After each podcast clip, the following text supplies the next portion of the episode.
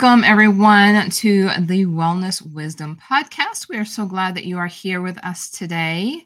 And today we're going to be talking about um, several different topics. We're going to take a new approach to our podcast and really dive into you know just an environment of having a whole roundtable discussion um, with our with our coaches as well as you know hoping our listeners will get involved in the conversation as well in the comments and social media and things like that. So um, we're going to start focusing on some current topics that are in the news.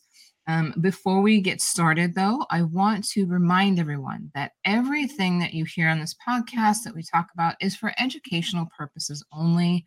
Um, and if you're making any changes or you're taking anything that we're saying, um, you know, from these discussions and things that we would do, things we would tell our clients, just make sure that you are passing that through um, your licensed medical professional, um, your primary doctor, or anything like that before you make changes. It's so very, very important to make sure that you have those discussions first. Today, we have with us Sarah Beaton. Hey, Sarah. Hey, how are you? Good. How are you? Good. Staying warm. Oh, good. And then we have Michelle McCoy. Hey, Michelle. Hi. Hi, everybody. Good to see you. And we have Kathy Riley. Hi there. Yay. and then, hey, Bobbi. We've got Bobbi McGrath. Hello, hello, hello. Ready to go on, talk about trends. Yay. And then finally, we've got Jane Phillips. How are you today? Hey, hey, happy Tuesday. It's so good to be here. I'm really excited to uh, see what you all have to say about the newest trends and everything. There's a lot to know about, guys. Yes, absolutely. All right. So, with that, let's get started. All right. So, this weekend, I was just kind of doing some research online, and an interesting topic I know for me that came up. Um, sometimes, you know, I just kind of cruise past some of these news articles and research and everything because it's just not pertinent at that moment, right? But we all have aging parents, right? And as we take care of our aging parents, it, becomes so integral in our daily life that we start worrying ourselves about where am I going to be when I am my parents' age, right? Like mentally, physically, health wise, like all of these different things. And so I ran across a couple articles that talks about um, age, whether it's physical age or brain age. Um, and so I just kind of wanted to dive into those a little bit. So the first one that I ran across that piqued my interest was living past 100, right? And we all know that there is not very many people that live past 100. But it interests me because my husband and I have had conversations, and he's like, I'm going to live to 113 years old. Wow. Now, nobody in his family has lived that long, right? But he has a in mind he's going to live to 113 years old. And so he has taken steps with his health to make sure that he's going to be able to do that and still be mentally, you know, acuitive um, and being able to physically move and everything. And so that's why it's really piqued my interest. And so we've all heard of blue zones. I don't know if our audience has heard of blue zones or not, but blue zones are basically the zones across the world that have been studied because people are living very very long. Um, anywhere from you know mid 90s to 114 115 right in these areas some of them longer. Um, and they're all across the country. And what boggles my mind is some of them are even like third world countries. Like they don't have everything that we have but they're very healthy.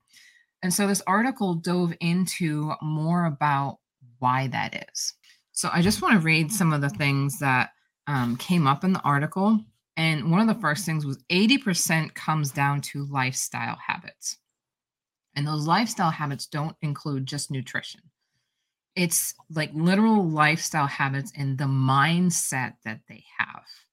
A body in motion stays in motion. So, another article they had pointed to is the fact that those who exercise will live longer. They will live into their hundreds if they're consistently working out every day. Now, it could be swimming at the YMCA. It could be doing chair yoga. You know, it could be just going on a walk every day. But those who stay in motion instead of just sitting at home, relaxing, going, I'm retired, I don't have to do anything, right? They have been at the top of the list for those who live longer. When we go into like third world countries, right? Like they're constantly doing something, they're being a part and moving daily as part of that society, whether it's gathering food or cooking foods, like all of these different things, gathering water and everything, they're still doing it at their ages. And so I thought it was very interesting because we know as health coaches, right, that when the body is continually moving, it has the ability to detoxify itself. Whereas if we're sedentary, there's no place for the toxins to go. We're not sweating. We're not releasing those toxins through our sweat, through our skin, helping the body move it through our lymph system or anything like that. So I just found that really interesting that now we're in a time where that's a focus. Keep moving, right? And it, it hasn't been for so very long.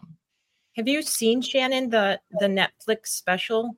Um, it's called, I believe, I should know the name. It's called the Blue Zones. So I had I didn't know about it. I've read the book. Okay. And while I was doing some research, I just saw that they have a movie and it's on their website, the blue bluezones.com. Yeah.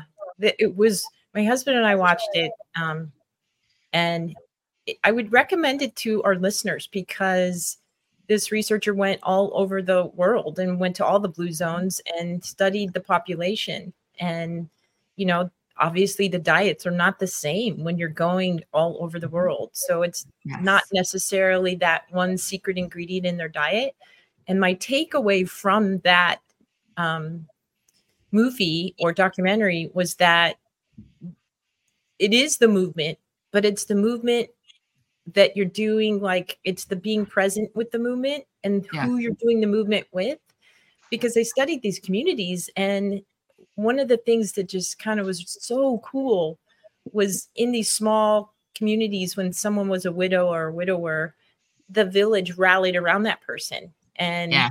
they didn't you know, they weren't left. they weren't left isolated. and the my takeaway from it was it is what you eat and drink and move and sleep and watch and hear and listen and in that but it, it's when your soul is so fed and you're held by your community, your family, your loved ones, and you feel seen, heard, and you know, and you matter. Those are the things that I feel like the blue zones are providing to those people that live there to long, you know, improve their life. It's yeah. their genetic environment. Absolutely. And I actually um I was a host of the Functional Forum meetup for a while, and we they did a special on this as well. It was five or six years ago, and my biggest takeaway was the community aspect of it. Instead of taking your elderly people and putting them in assisted living, you know, I mean, I know they have a lot of um, activities there and things like that, but you know, these these people like you said you know 90 100 years old they're living within the community you know they're not shoved off into a corner in this other separate building where they only deal you know work with people their their own age. You know the right. kids are there the grandkids great grandkids you know they are part of the community. And um, so i think that's a huge huge factor as well. Yeah the one part of the research was 77% of those elderly who are isolated from communities and families will have certain death very quickly. So, I mean, that just speaks to how much the soul needs. It's not just the physical body, it is yeah. the soul, the whole energetic feeling of of you. I mean, and and that goes along with the positive mindset. Almost every person that they interviewed, they interviewed over a thousand centurions and super centurions. And one of the first things they said was a positive mindset and being around those you love, being very social were the keys to living that long. You know, so if you have somebody, and it, I mean, it goes back to cancer studies, right? Someone has cancer and they have a very negative mindset about where that cancer is going, where they're going to end up, versus someone who's extremely positive and uplifted the whole way, the person who's very positive has a 60 some percent chance of beating that cancer over the person who has that negative mindset. So it's shown multiple times in our lives, no matter what we're going through, that positive mindset in in that socialization and feeling that love like you said kathy not just from those who are working in a nursing home right but from their family those that they've been connected to for a long time. And in many of these blue zones, the families do. They work, they live together, they work together. Like they're never separated. If there's only one person left in a family, the rest of the village takes over. Um, Bobbi, you had mentioned food, right? Like it's not necessarily about food. And you're right, because part of the study was um, what are they eating in these different areas? And in Japan, for instance, they're very, very strict about their eating and they have a rule they typically follow, which is to only um, eat until they're 80% full. Whereas those in Latin Latin countries, they're very indulgent. So, and they're still living to 100 plus years old, right? So again, when we look at my my thought process of it and like herbal medicine and and diving into the energetic properties of how the body can heal itself, right? Like the biggest thing that helps with that that triggers the body to start making sure it's healing itself it's keeping on track it's staying up to where it needs to be speed wise it's not just using the nutrients of the food you're eating but it's the mind it is the the subconscious and things like that that are going okay we can do this we're we're doing great there's nothing that's you know sidetracking us and things like that um, and resiliency in that. And that's something else that was pointed to is life's going to knock you off the track, but you have to stay resilient. And if you have that resilient mindset, that's what's going to keep pushing you through. So another, another quick tangent I thought of is, you know, I know this is controversial, the blood type diet, you know, mm. and you know, our genetics, what we're our mm-hmm. bodies are, you know, genetically, you know, able to um, digest. Um, right so you know people in japan versus people in germany you know they've got different diets so you know you know even though you know you have centurions in japan and then switzerland or wherever they are i, I forget where they're at. But yeah you know you, you, know eating as close to your you know your traditional um, feeding is i think very important as well. Right and yeah, your constitution. Yeah and part of the part of the research was also that they have found because there's been some they've done some blood work and stuff like that on the people that they've studied 20% of genetics plays a part that's it yep 20% you know and it's, it's your environment it's really really your environment and yep. it's how you handle your environment and your genetic code is is your body's map but it's also what is surrounding all of your cells and what's turning on. I always think of genes as light switches and they're flipping on and flipping off, right? And they're set at a certain your all you know your lighting when you're born is set and you've got your light switches some are on some are off and your life is what's turning those light switches on and off. And um you know you have options and choices in your life of who you surround yourself with what kind of water you drink the foods you choose the clothes you wear the climate you live in whether you get outdoors every day and watch the sunset and the sunrise. I mean there's so many choices. And you know there can be decision fatigue especially and that's why routines are great but when somebody thinks about their life as options and choices and that every day that blackboard is wiped clean so that you can start over today it's a it's a clear blackboard and there's no you know marks on it yet. And so that's what i like to help help people with is just kind of if your mindset is like you know every day is a new day it's a new start and you can change and if you let go of what you did yesterday whether it was eat half of a chocolate cake you know or something like that that's where people can do those behavioral changes and really kind of change like you said shannon change their mm-hmm. environment and who who's supporting them and how they're functioning in their environment. Yeah absolutely right, and that brings us to like brain age right? Like what's the difference between brain age and or physical age right? And what's more important?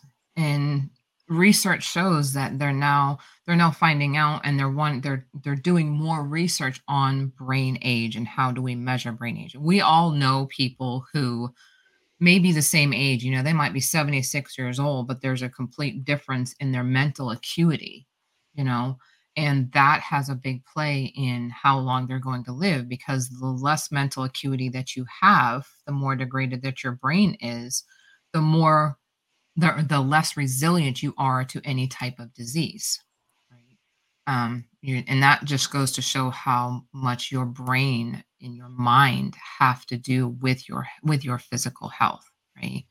Um, and so they're they're doing a lot more research as to how they can measure that. Like there's not a lot of ways to measure that brain age currently. So it was really exciting to see that they're starting to do that research. What, you know, what are those things that we can help to keep our mind young? You know, what what keeps our mind young? We all know that if you have somebody who sits at home all day in front of a TV because they're retired and there's nothing else to do, they don't have any hobbies, they're not getting out, they're sitting there watching TV, their brain's going to age a lot faster than somebody who is out and active or at least doing activities that challenge their brain every day, reducing the amount of stress that they are facing every day that their brain is having to deal with right? I mean we all we all we talk about stress perception and stress management a lot right? We all know how stress can affect our bodies but as we get older we tend to have less of an ability to like you said bobbi like changing the habits you know changing that mindset as we get older it becomes a lot harder to do that. Um, there was a tool there was a brand new tech tool. I know we, we like talking about all these tech tools you know? Um, and there was one that i came across um, when i was doing some of this research that just came out and it's a little bit expensive right now and i think you know it's one of those where when they first come out they get expensive but then as time goes on and people more people start using them and seeing success with them that they come down in price. But it's called Sens.ai and it's like a headband that's worn and it able it's able to sense like almost like an EEG. It can sense the brain waves and things like that. Like it literally has these little cushions on, on underneath the helmet. Um, and it actually is geared towards brain health and brain age in helping to keep your brain young and keep almost like you know the apps like we I'll tell a lot of i know i tell my dad you know get on your phone get on your tablet and play some of these brain age games right um, to test your mental acuity and, and things like that and, and, get your brain moving well this mm. does the same type of thing and it's got an app that can go along with it um, but it works on resilience and cognitive control and helping people to find a better true calm in dealing with stress better it helps with um, eliminating brain fog and helping with mental clarity. Um, it helps with peak performance of your brain. So you can increase the peak performance of your brain in certain areas and enhances creativity, helps with sleep. So it's just one of these tools that has become more advanced and more involved in helping when it comes to brain age and keeping the brain young and moving. I'm curious how that would compare to the BrainTap you know that's been so um, popular. Yeah. Uh, so I'm curious too. Yeah, I'll have to look that up. Yeah. Did you guys, when you were growing up, did you hear the myth? I believed it that like when your brain cell died, you never grew a new one, and you only have so many brain cells that you're yeah. born with. Yeah, I've heard that. Okay. I remember hearing that, and I especially heard that with alcohol. That you mm-hmm. know, if you drink, you're losing your brain cells. And I, I remember as, as a little kid thinking, well, gosh, how, do we get to be old? Because our, you know, our brains will definitely shrink up and, and die, you know? And it wasn't until I learned about neuroplasticity, which is that your brain is a living, breathing, changeable organ and that it can renew itself, that I was like, okay, this is pretty cool. And I love brain science. I think brain science is one of those things that they're only going to continue to you know evolve with that and learn more and more but taking care of your brain is one of those things that people probably don't think a whole lot about when they think about their health. The first thing they think about is their weight maybe their skin and their hair mm-hmm. you know maybe the fact that their joints hurt but brain doesn't always kind of top the list unfortunately. Yeah it, it absolutely should. And that's one of the things about the blue zones you know some things that we can learn from those amazing people that have lived so long and are still living. They're thriving. They're still thriving. I know my daughter, when she was in college, she went to a blue zone. She went to Ikaria, Greece. And so she loved it. She said, Mom, they were so happy. The people there are so happy. And even if you are no longer working per se in the family business, you're still working. You're still there with your family. You're still challenging your brain. You're still outside doing these things. You know, we have a different philosophy here in the States where when you're retired, you're retired. And right. I mean, not everybody, that's not across the board, but you think about the neuroplasticity of our brain and how when we are continuously learning, that is what's keeping us sharp as a tack. That is what's really helping. And these people that are in like Loma Linda and, you know, Ikaria and all these places, the blue zones, they are still thriving because they have community they're eating well they're not I mean, they're taking naps you know they're resting you know the sabbath was made for man not uh, the man for sabbath. And so you know even our creator knew that we needed to take time to rest. And these are some principles that would really do us well in other countries to follow especially here in the states where we have an uh, abundance of a work mindset. It's killing us but that's another discussion I was just thinking about the Asian restaurants. When you go into an Asian restaurant, you'll see everything from the five-year-old child to the 90-year-old five-year-old grandmother still working in the restaurant. You mm. know. Yeah, it's same even in like Italian families, right? Like if you look at those families who have immigrated from other countries into our country, right? And a lot of families still lives together. They all live in the same house. Like that is what, you know, their their whole family has done, you know, generationally and and they still continue that and there's reasons for that you know and you're right michelle like we are this our country is one of the sickest countries.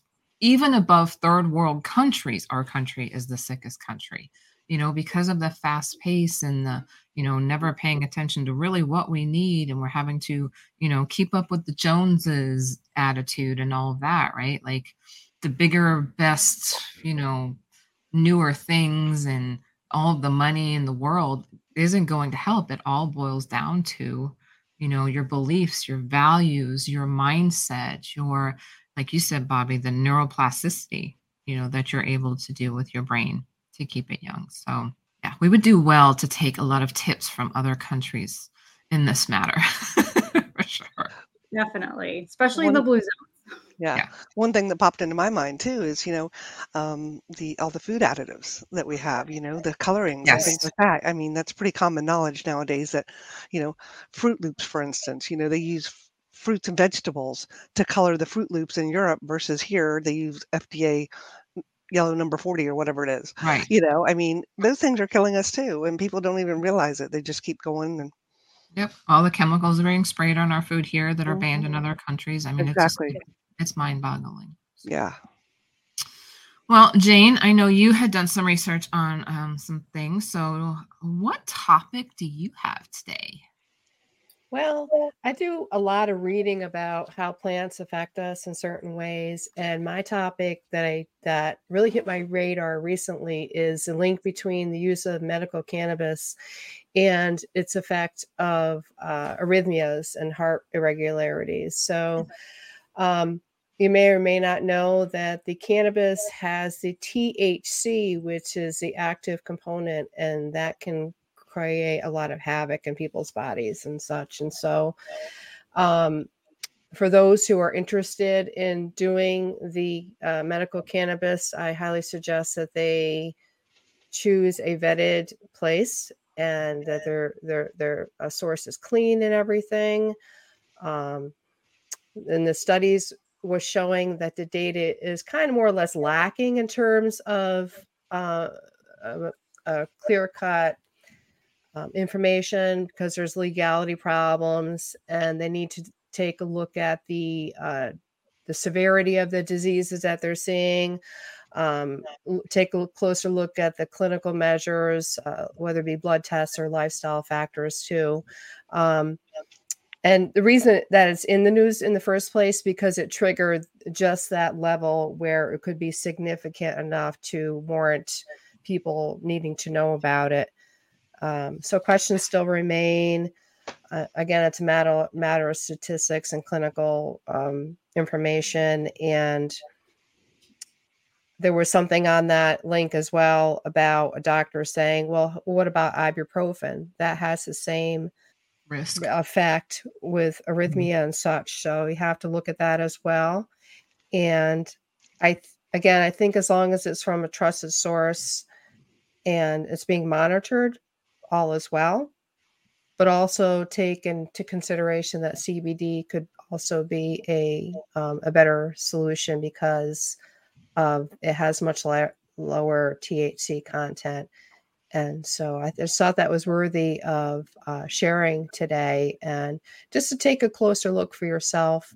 You know, I, ask your doctor and and see if that's the right choice for you. And uh, yeah, so it's a Yeah, there's a whole there's a whole endocannabinoid system. yes, I mean, what is there are 40 or 50 different sites? yes, that, many. You know, so you know, th- there's a, a new new research has you know been going into that over the last 10, 10 15 years. But yeah, they're definitely starting Mhm. to target that that that avenue of treating things through the endocannabinoid system. And you're right, you don't need THC.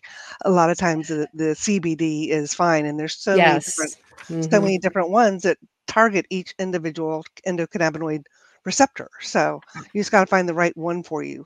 this is totally in my wheelhouse. Um, so I'll speak Mm-hmm. to this a little bit because I've had some um, experience with this. But go ahead, Bobbi. I'll let you pop in first. all I wanted to say is you both brought up a good point is that the research, I mean, this is such a new um, trend, you know, that cannabis Yeah. is available, that the research is so far behind on the general population, right? I mean, I'm sure they've studied enough where they can say, you know, it's effective for pain or different things like that. But in the general population, we don't have enough research on how cannabis impacts, you know, fertility and and you know all kinds of different things that people aren't really thinking about, you know, when they're taking these medications. Um, so I just wanted to bring that up that we got we got a long way to go to to bring up the research behind all of that and backing that up so that people have the facts because right now some of the facts are just not out there yet. Yeah. Agreed. And this is something so it's in and, and the reason why it's in my wheelhouse, not just as an herbalist, but also personal experience with it with our older son. He we found out when he was 12 he had a traumatic brain injury and the doctors literally told us there is nothing that is going to help slow his brain down except for something like cannabis. And of course, I mean he's 12 years old. I was like, uh, what are you talking about? You know, but at the time, CBD was just starting to emerge. And so that was something I had dug in and done the research on. And we used CBD with him and we saw fantastic results with him. Um, of course, he became an older teenager, you know, in school, got into the wrong crowd, and then the rest is history, right? But all of that has also taught me in, in doing the research you know, we have, especially like in our state in Illinois, we have um, cannabis dispensaries around everywhere. Um, and you have to have, you know, your medical card for um, marijuana to go in there. And there is a, when I talk to people, they're like, but you know, it's it's an herb, it's natural. Like you you should understand this. And while I do, you also have to realize that medical cannabis is genetically modified specifically for higher THC content. And so when you're going in there for specific things, you know, like if you are a cancer patient, for instance, and you are going in there for um, marijuana, you're getting a higher THC level because that higher THC level is what dulls the pain. It helps you get through the pain. Whereas somebody who may be going in there to get um, medical marijuana because of anxiety, they need a lower amount of THC. But the fact doesn't change that THC is the addictive property of cannabis. So if you start out high at a higher level, there's not much more that can happen if if after a, a span, say, of six months, that THC, that higher level of THC is no longer working for you and it's now working against your body. There's nowhere else for you to go. The other health aspects that happen with that are like you had the, um, the article that you pointed out, Jane, about having AFib and arrhythmias. Absolutely, that can happen. It can also happen with CBD, depending on what CBD is mixed with. So um, we have um, some gummies here, perfectly legal, um, but they are just CBD, but they are mixed with also adaptogenic mushrooms.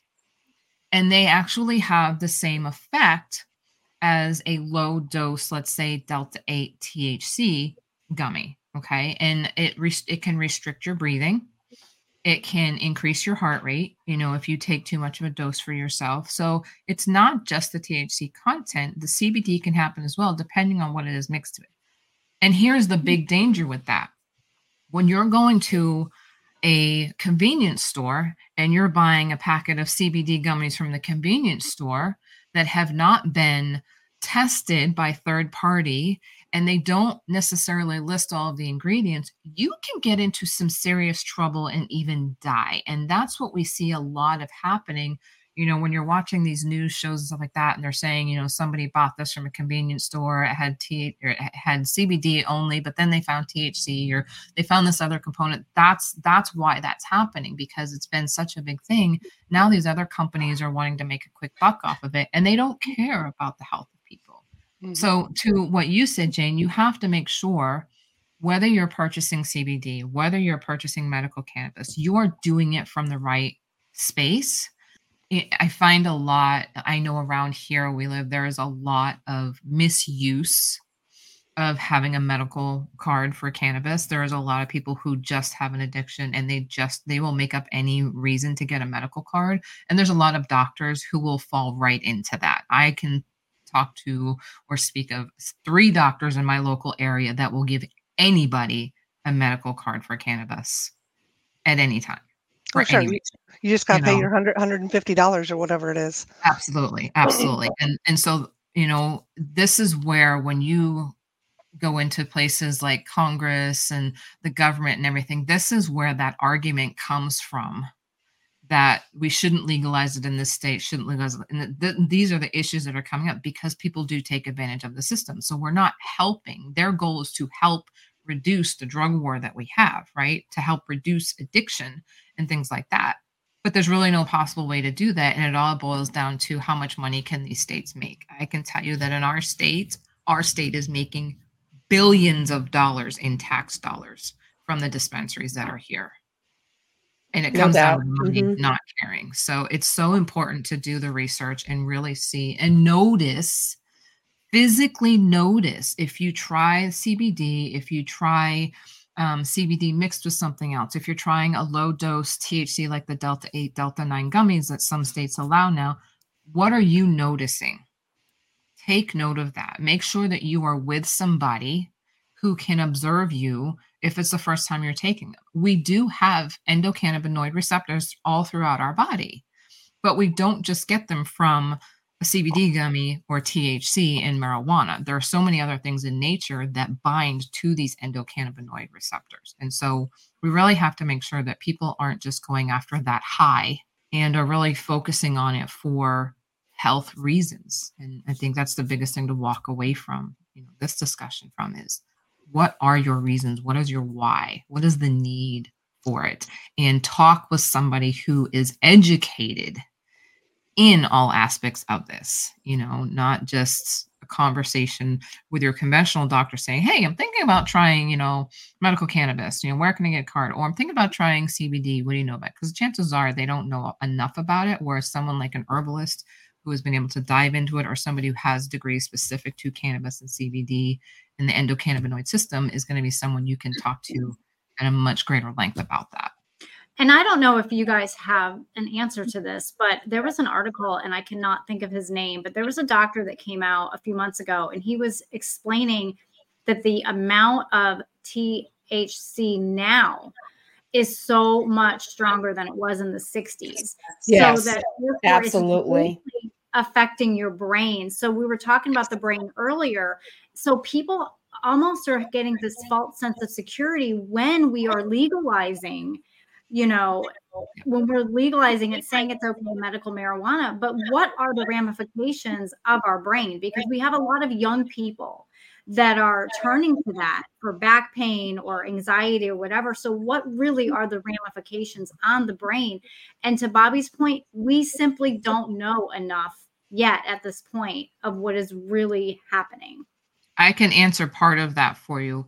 Research shows up to this point that high doses of THC, even for a short period of time, can cause things like psychosis in people. So we're in an age where we're seeing a lot of mental health issues, right? Right. And to that point, my question is how many of these people who have mental health issues are also doing medical cannabis or just regular cannabis off the street? Right.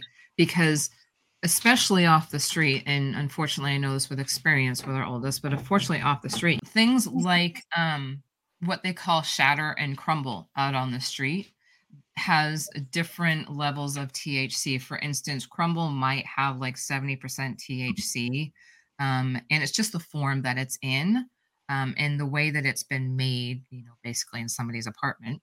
Um, and then shatter is literally like a wax and it is over 90% sometimes almost 100% thc that oh these gosh. kids are smoking um, wow. and so when we think about this you know I'm, like i said we have a huge mental health crisis and it's easily available on the street right so a lot of young adults especially are going for this and and that that in itself is what leads it is that's why it can be a gateway drug into other things because they're not getting enough. They think they need more their body's craving more they want more and then we also have the psychosis. We have the heart issues that come along. We have the um, depression and anxiety that is now worsened because of this when people originally used it for those things right? Um, it's a pain number right? Mental health crisis all boils down to people are trying to numb their pain emotionally, physically. And so these are the things we're going for. The good thing about a medical dispensary, cannabis dispensary, is they're they're tighter. There's so many different levels that they offer that they're tighter. And they most of the time always recommend you start out as low as you possibly can. But it's a recommendation. They can't tell them to start here somebody can walk in and they can get the highest amount of THC, you know, vape pen, smokable, whatever, and, and just start there. And so there's there's a lot of issues around it that I don't know will ever be answered, but it is very important to educate yourself. Well, Definitely. and then you've got the people that grow it they grow the marijuana themselves oh, and so they they could have great intentions. It's completely organic I, like i know where i'm getting it from i'm taking good care of it blah blah blah. But at the end of the day it's still at what percent yep. you know at mm-hmm. what percent and what is that doing? If you're doing that for sleep for example how much more do you have to keep on doing to get that sleep that you're so desperately looking for? Yeah and to your point earlier you know it's different now than what it was in the 60s right? right. And the 70s. And even somebody growing it at home, because we know several people, it can still be genetically modified. It's just the seeds and the seeds that they are literally, they know how, because it's very, very simple to genetically modify those seeds to do a higher THC content. You know, it, it, the education that people have around this whole thing is mind blowing when you look into it. It is so mind blowing. And the government yeah. has no clue. and I don't have the information. It's well, not in my wheelhouse. And so I think I would, one of the things I would tell people to do is do your homework. If it's yeah. something that you're, yep. you want to try, or someone in your family, or you've got um, kids in your household that are um, experimenting with it, you know, do your homework. One of the people that I um, follow is Dr. Daniel Amen, and he talks a lot about marijuana use. He talks about the scans that he does on their brains of the yes. people that are using it, and he's giving you research and statistics and information. So that might be somebody to tune into if it's this is a subject that you find like you need more information on because um, it is one of those things. It's not going to go away. So you could either get educated or you can stick your head in the sand and pretend it's not there. And if you don't have kids and you don't have to worry about monitoring that kind of stuff, you don't really need to worry about it. But if you do, it's something you got to kind of wake up to, unfortunately. Absolutely. I love Dr. Amen. He was somebody we started following. He was starting to just be um, emerging with his SPECT imaging when we found out about our son's brain injury. So it was brand new technology, but we have continued to follow him for the last, you know, 15 years or so. Um, and the research he is doing, especially on how cannabis affects the brain and everything, is is mind blowing. It's it's so crazy to actually have a lot of that research to back up what people are experiencing now and for people to go in there and literally see a picture of how it is affecting their brain and in what areas it is affecting their brain because it can affect people in different areas of their you know and what the important functions that they're losing because of that so now now aren't the rises and falls so much greater when you're when you have that high thc it's just you're just way up here or you're way down here right so it almost seems I can imagine and feel like you're helpless in some way if you were experiencing one or the other. Absolutely. Absolutely. You know, it's like it, it, even like pain pills, like we experience that with pain pills, right? Mm-hmm. Um, even if it's just Tylenol with codeine in it, you experience that. And so just think about that happening at a higher level and coming down even harder, you know. So um, it's it's interesting, and maybe we'll have to do a podcast um, episode on the history of the drugs that are out there on the street, like where they came from pharmaceutically, because almost all of them came from the pharmaceutical companies. You know, Pharmakeia. Um, yes, it's mm-hmm. crazy. Mm-hmm. So, um, all right, Sarah, let's move on. What do you have for us today? First of all, I just want to add on to Jane's before we switch over. Thank you for bringing that up. I found that very interesting. As Bob said, it's You're not welcome. my wheelhouse either. But, well, first of all, this generation of kids, right? Our kids. Yeah. All I hear is everyone, not that my kids do, but everyone, all my friends use it. And I just think, wow, that's so interesting. You know, the change in each generation. Like we smoked, and I mean, obviously, alcohols across the board. But I found it particularly interesting the heart arrhythmia, because that's yeah. personally interesting to me. I had no idea so um, I'm glad I've never tried marijuana then because yeah. I wouldn't want to add that onto my plate. But that that was very very interesting information. So well, and and to that, my experience because I have the same arrhythmia that you do. Yeah. My experience is there's only specific brands of CBD that I can use right. that won't trigger my heart arrhythmia. And I haven't really like I've used like a CBD cream. I've tried a couple right. things, but I've never. I mean, I haven't had a lot of pain, I guess. But then you know, my S, my SVT like yours, and mm-hmm. then my dad had atrial fibrillation. So you've got that. Whether or not there's a genetic component to that, I don't know. It just it's very interesting. It's something to look at, especially to tell my kids going forward. Right? Be careful. So um, okay, so switching gears, something I found that was um, surprising but not surprising, probably for us as health coaches is there was a study that came out, I believe in January, in environmental health perspectives. And I mean, we all know the importance, right, of lifestyle changes and toxins on the body and cancers and all that. But I think a lot of people don't really truly connect the dots. But they found that, and this was headed by Dr. Jenny Kay from Silent Spring Institute, just for anyone who's interested they found that um, they identified over 900 chemicals linked to breast cancer risk. So, of the 921 chemicals identified, this is the part that struck me over 90% are ones that people are commonly exposed to via consumer products, personal care products, food, pesticides, and more. So, while a small percentage of breast cancers can be attributed to genetics, which I think we all hear, right? How I don't everyone I talk to is always tooting that genetic horn. Um, the vast majority are environmental in nature.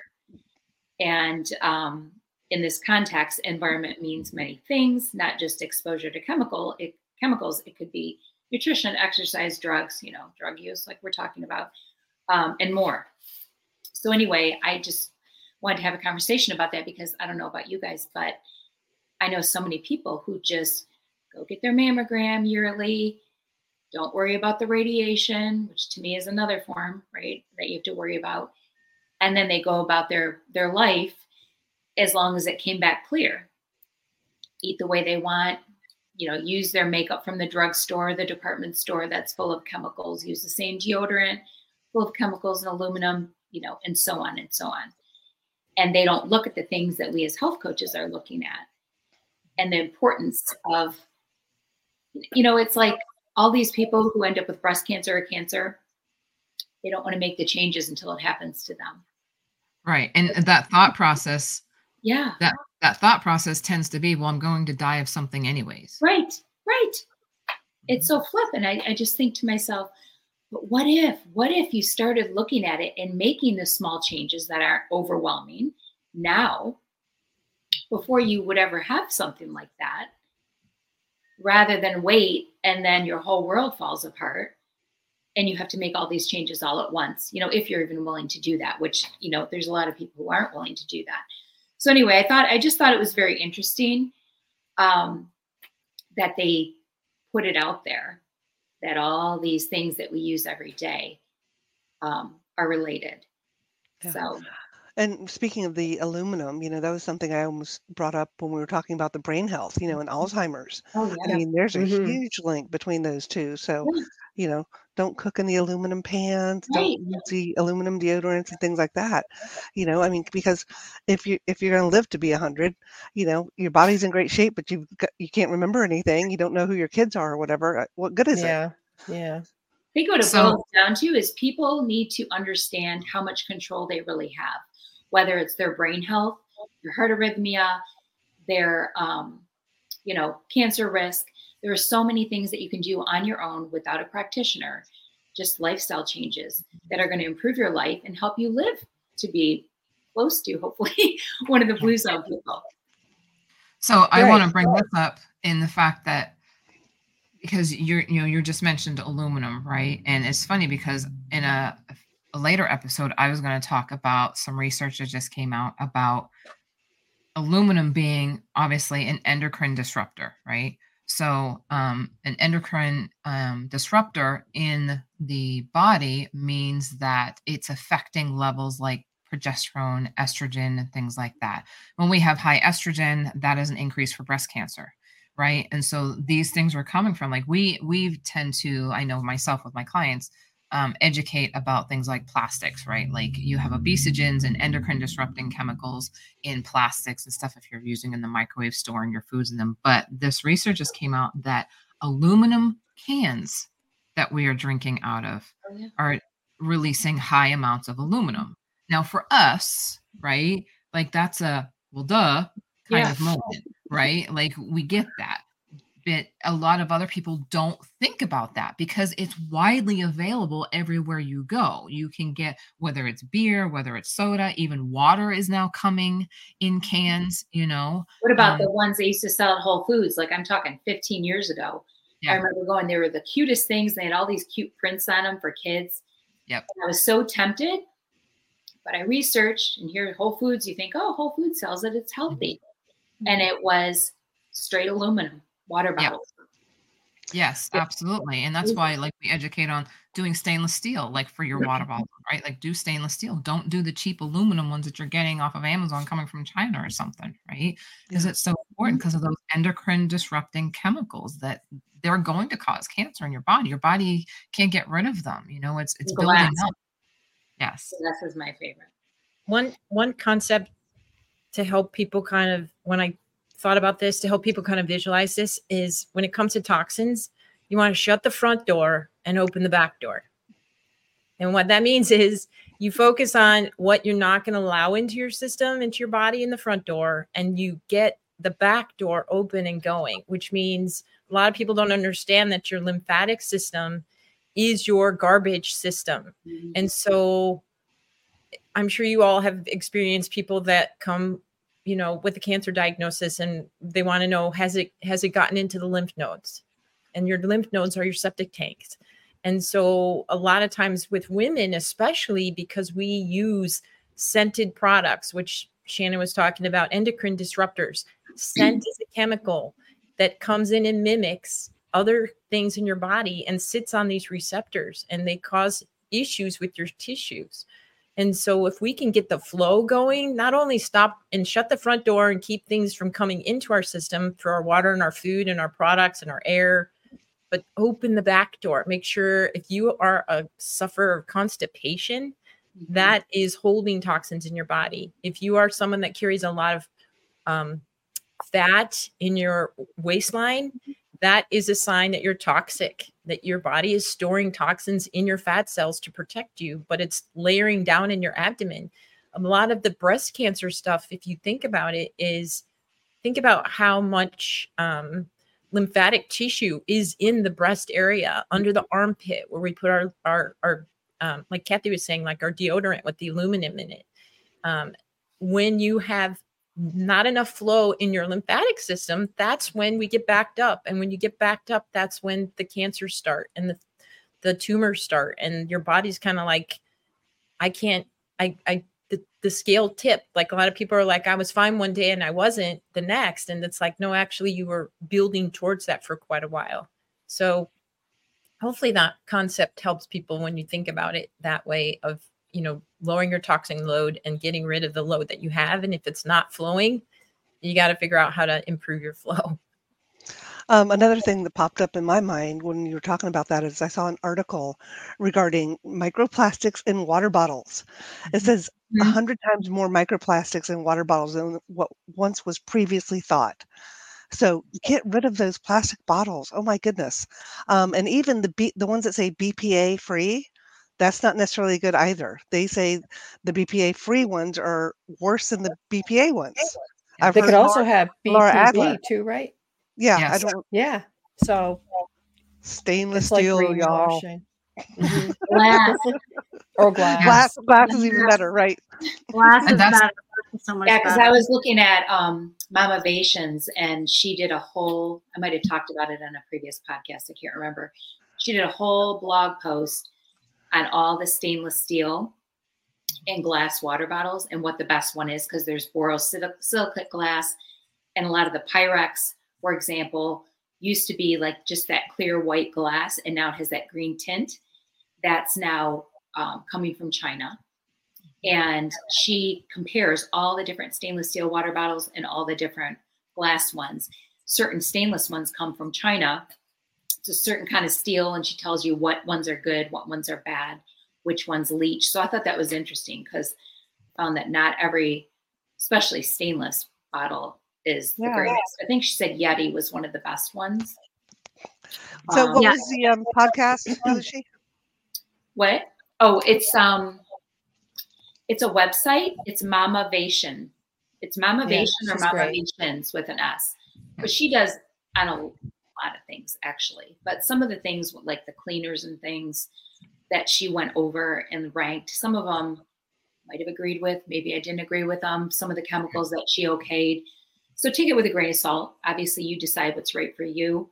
Um, but when it came to the water bottles, I thought it was really intriguing. Just a cool website. I want to piggyback on what you just said, Sarah, too. Hydro Flask um, has been um, proven that they do not have lead in their cups, their travel cups, and all of that. Mm-hmm.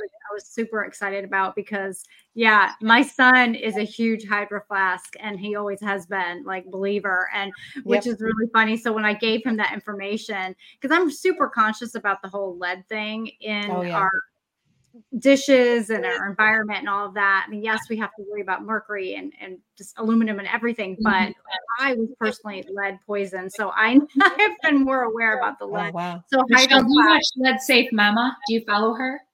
I do. Um, yes, I do. I get a lot of information from her. But she talks, you know, how the Stanley bottles are all the rage with especially the girls.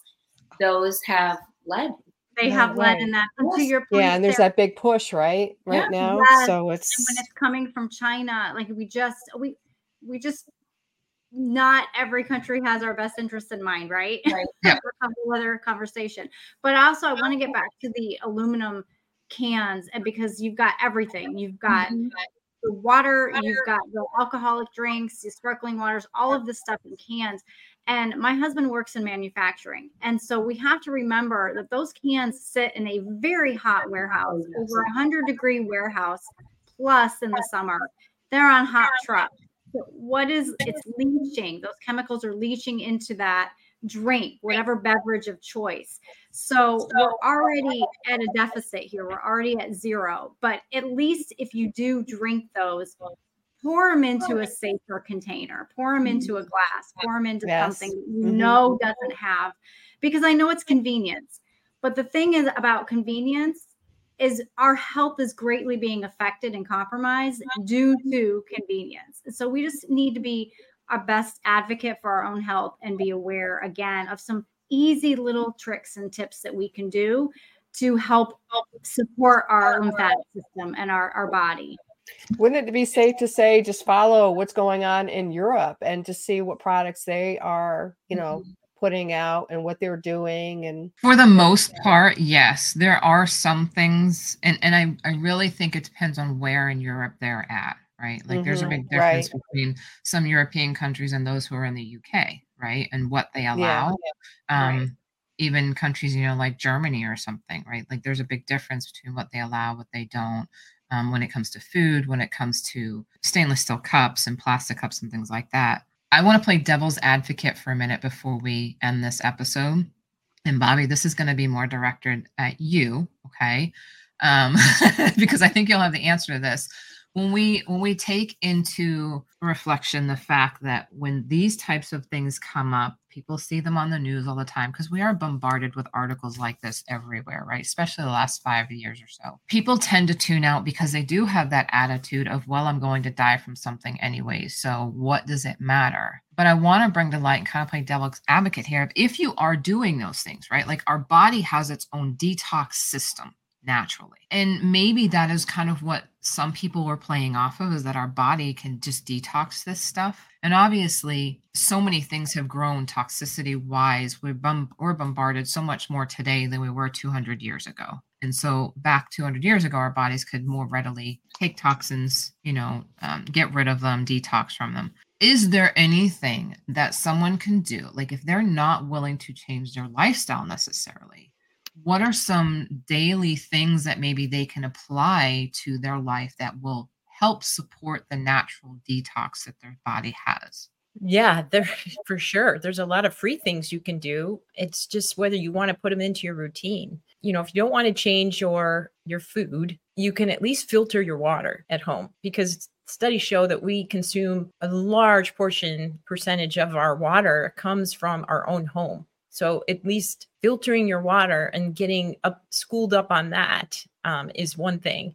But the other thing you can do is work um, on a self care routine that you just super simple things that you can do. Swap out your toothpaste for something that's, you know, non toxic. Dry brushing is something that you can do. It feels really good. You can do it right before you hop in the shower or in the shower before you turn on the water and work on your skin. Get your get your circulation is one. Improving anything that improves your circulation whether it's getting out of breath um, through exercising or dry brushing or massages all that kind of stuff. When where blood flows the toxins you know flow out as well. So improving any kind of blood flow making sure that you are breathing. That's the other thing, getting outside and getting your breath in and trying to really get to the bottom of your lungs because we breathe a lot up here.